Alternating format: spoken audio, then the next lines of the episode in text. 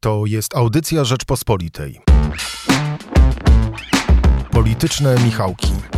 Zapraszają Michał Szułdrzyński i Michał Kolanko.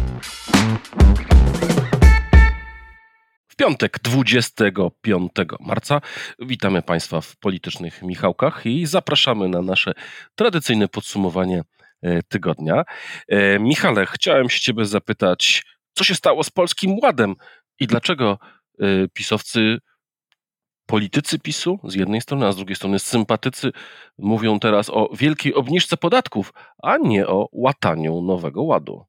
No cóż, wydaje się, że y, kryzys. Y, po pierwsze, mam wrażenie, że kryzys, y, wojna, w Ukrai wojna na Ukrainie i jej konsekwencje sprawiły, że ta zmiana była bardziej możliwa i przeszła relatywnie bezboleśnie. Oczywiście nie wiem jeszcze, jak będzie z samymi podatnikami, z nami wszystkimi, ale że to ogłoszenie tej zmiany i jej polityczne, polityczne koszty w jakimś sensie poszły w, miarę, poszły w miarę y, bezboleśnie. Myślę, że to, to jest efekt też, jeden z efektów y, y, wojny, że tak duża zmiana podatkowa i to w marcu nie jest ona jest oczywiście tematem, dużo miejsca jej poświęcamy, będziemy poświęcać Rzeczpospolitej, ale nie jest tym jest jakimś nomen omen game changerem dzisiaj. Bo wszyscy skupiają choć się przypomnijmy, na Choć przypomnijmy słuchaczom, że jest to zmiana o tyle nietypowa, że rząd postanowił w marcu, ogłosił 24 marca, że od 1 lipca będziemy płacić podatki w innej stawce, na szczęście niższej e, niż dotychczas. Zlikwidowana zostanie ulga dla klasy średniej. Mm, to moim zdaniem jest ruch o tyle ciekawy, że on jednak moim zdaniem nosi znamiona pewnej desperacji.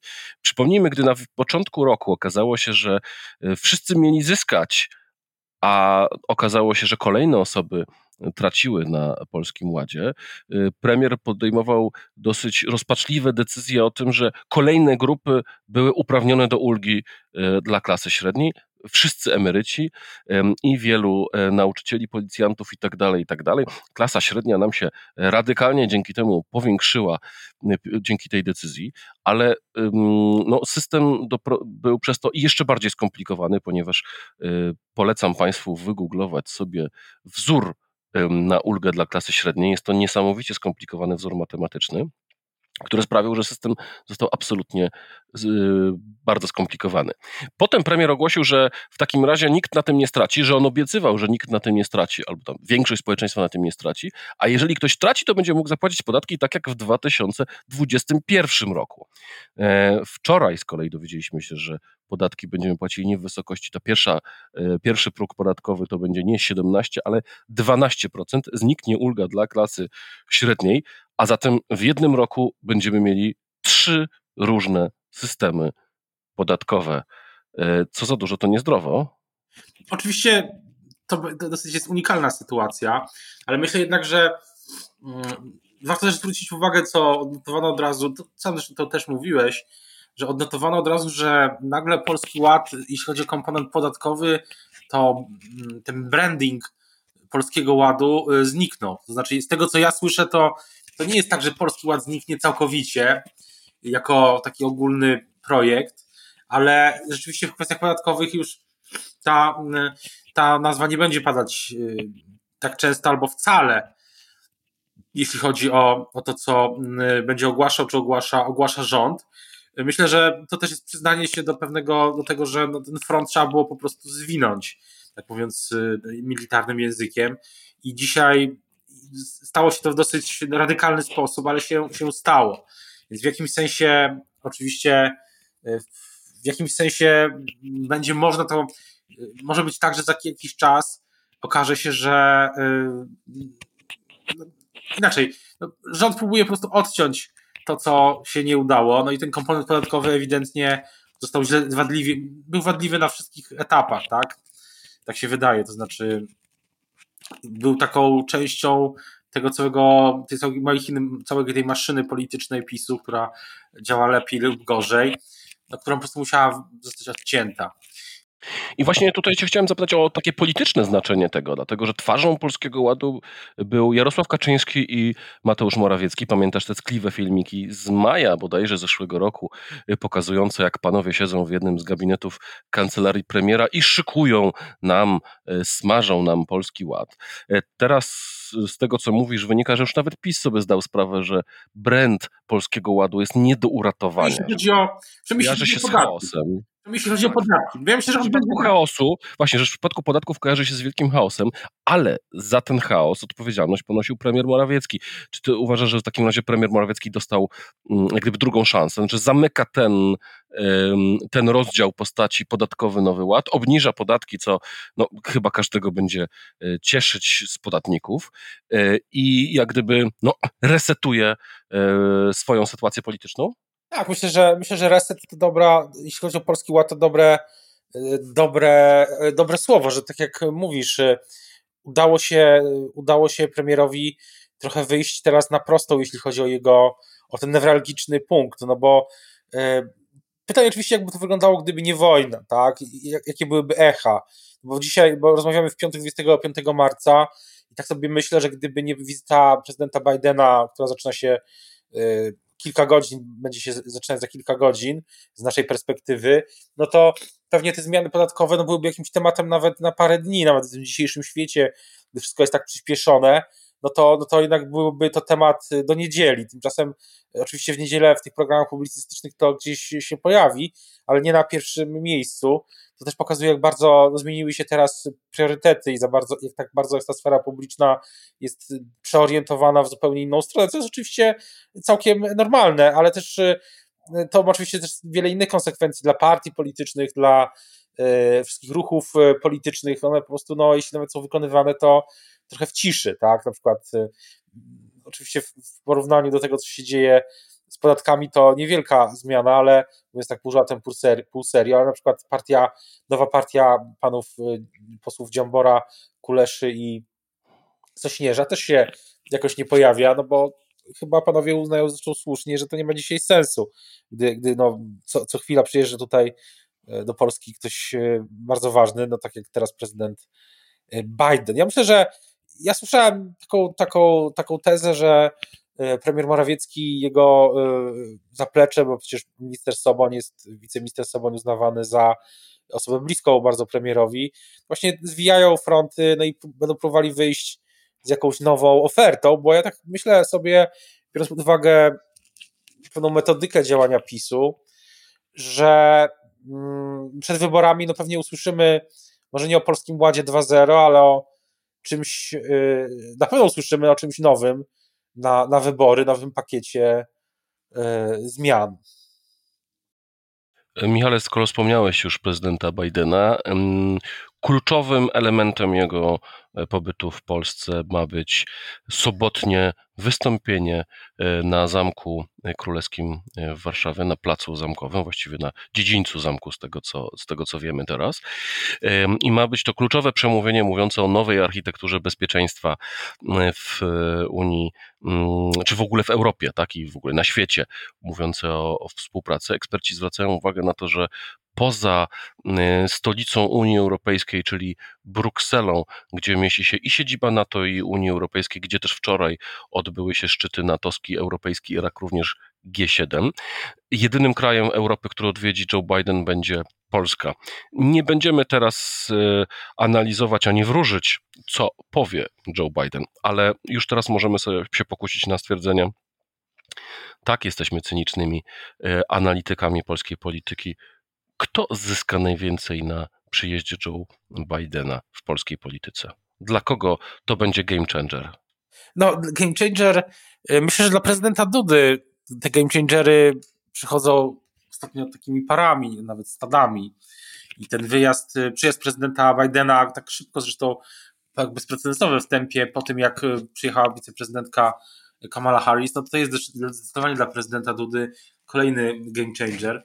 Prezydent Duda w tym tygodniu zastrzegł, tak powiedział, że potrzebna jest w ogóle nowa architektura NATO i na pewno no będziemy takich sygnałów oczekiwać. Też w Piątkowej Rzeczpospolitej jest taki mój krótki tekst o tym, jakie są polityczne oczekiwania wobec tej, tej wizyty.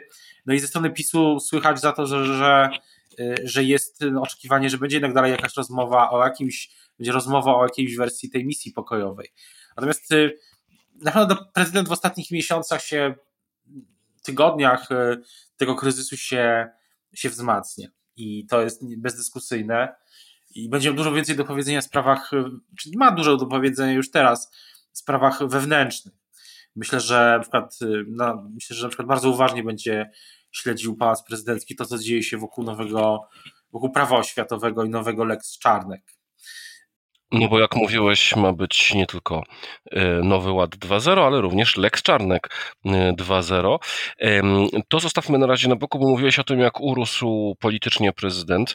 Chciałem cię jeszcze zapytać o rolę premiera, bo postawiliśmy tezę, e, znaczy ja postawiłem tezę, z którą się zgodziłeś, że to pewien reset w stanowisku premiera Morawieckiego, czyli zrzucenie z siebie tego jarzma, jakim była no, chaotyczna reforma podatkowa, e, ale premier podjął również decyzję o tym, że, że ogłosił decyzję o wyrzuceniu z rządu ministra Piotra Nowaka. Oficjalnym powodem jest Falstart, zapowiedź, że rozwiązane zostały kwestie KPO, że już jest to z Brukselą załatwione, e, ale o tym, że mm, pomiędzy premierem Morawieckim a ministrem Nowakiem jest swego rodzaju polityczna konkurencja, no, spekulowali wszyscy. Co oznacza ta sytuacja, w której Morawiecki wyrzuca Nowaka z rządu?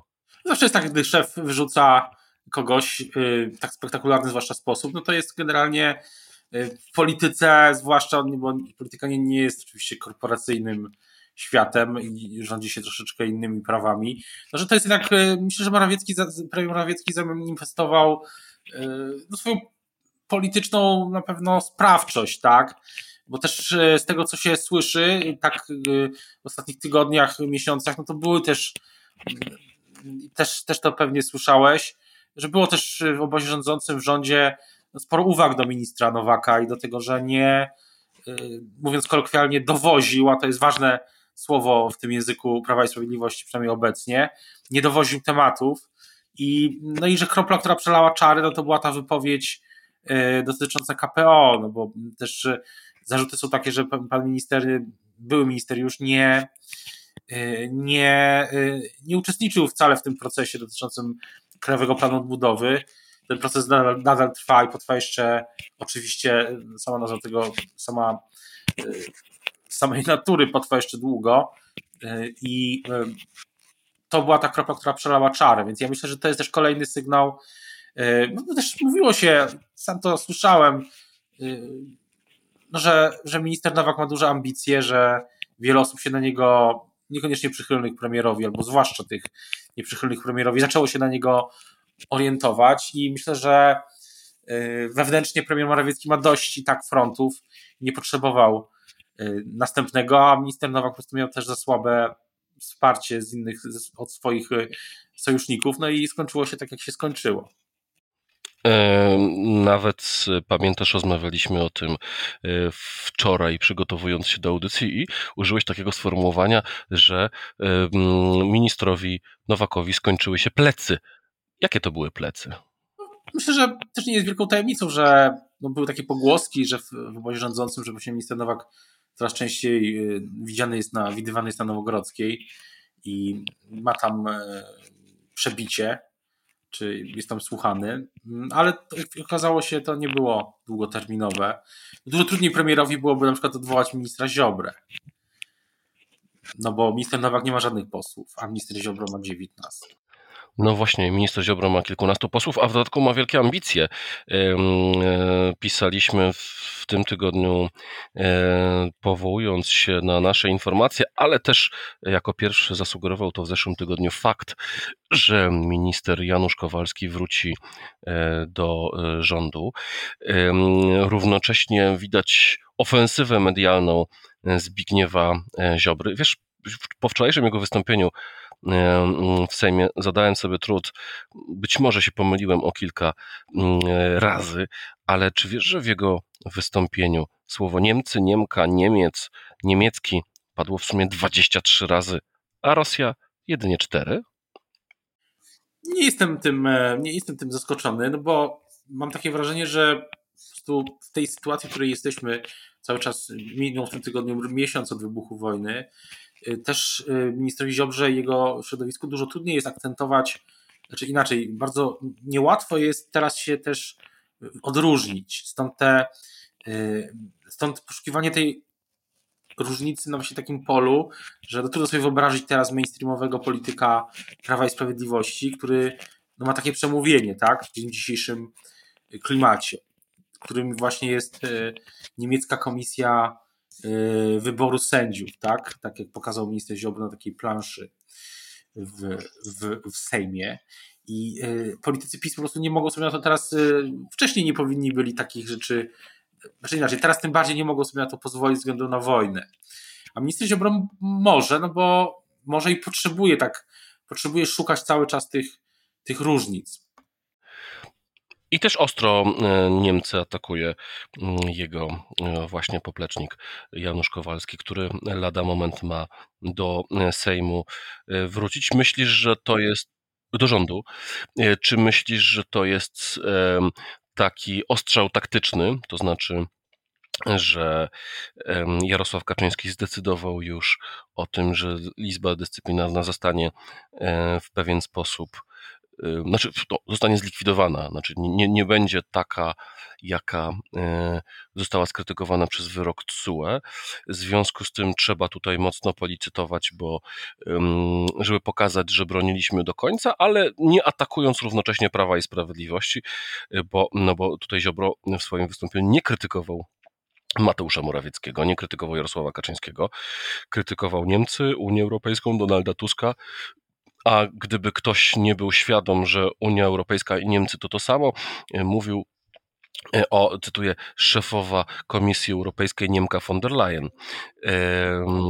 Myślisz, że to oznacza, że już jakieś decyzje zapadły i panowie, w sensie Jarosław Kaczyński z Zbigniewem Ziobro, dogadali się, że jednak w jakiś sposób Izba Dyscyplinarna zostanie bezkrwawo zlikwidowana, to znaczy, że Ziobro nie zrobi w tej sprawie awantury e, w Sejmie?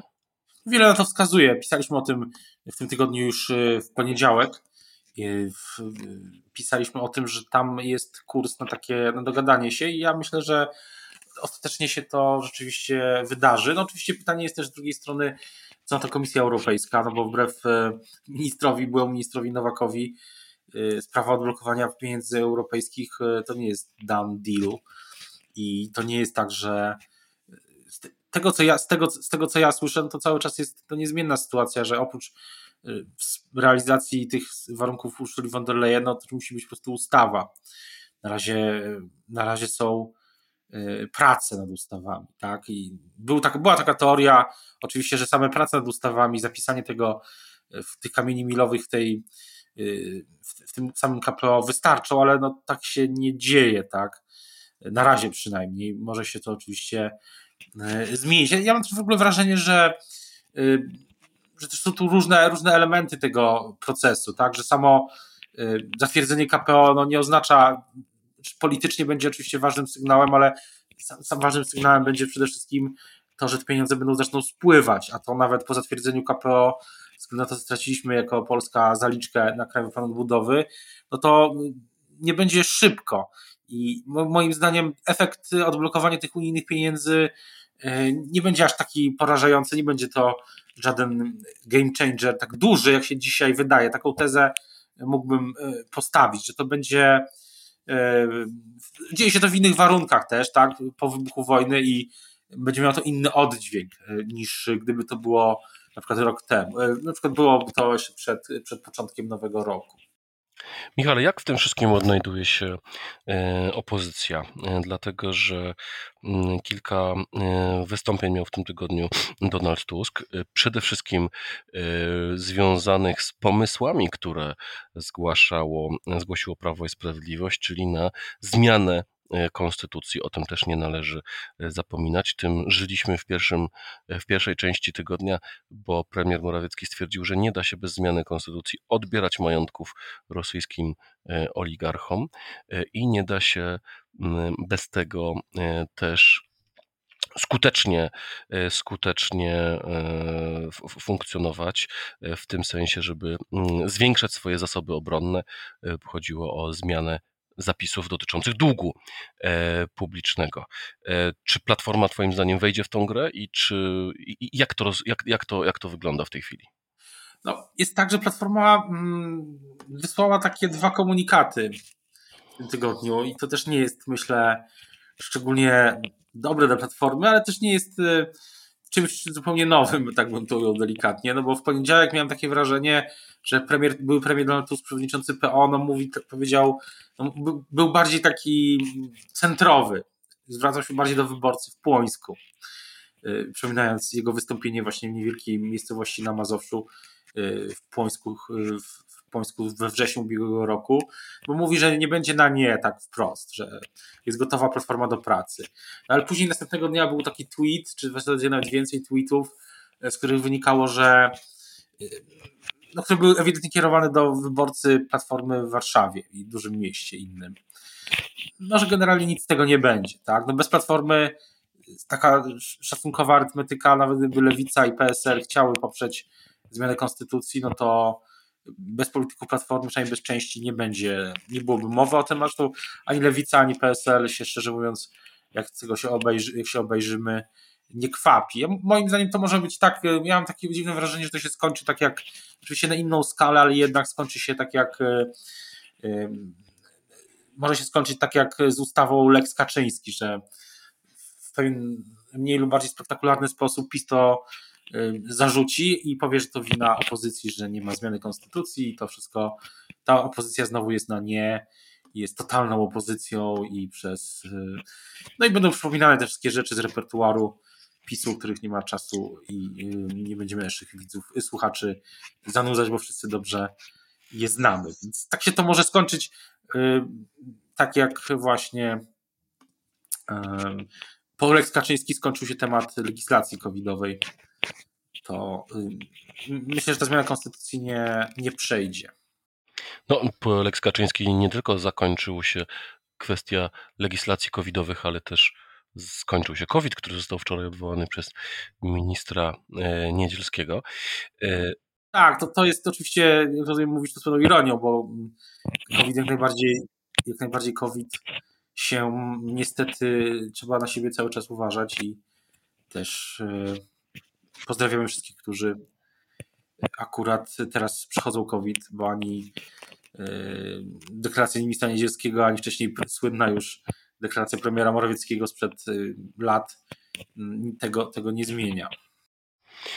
E, w takim razie zapraszamy wszystkich naszych słuchaczy do tego, żeby nie tylko śledzili inne audycje Rzeczpospolitej i słuchali nas również za tydzień, ale by uważali na siebie, mimo e, tego, że obowiązku noszenia masek już wkrótce nie będzie. Trzymajcie się Państwo zdrowo. My już dziękujemy Państwu za uwagę. Dziękujemy Magdalenie Burkiewicz, która była wydawcą, i Michałowi Patyrze, który był realizatorem naszej audycji.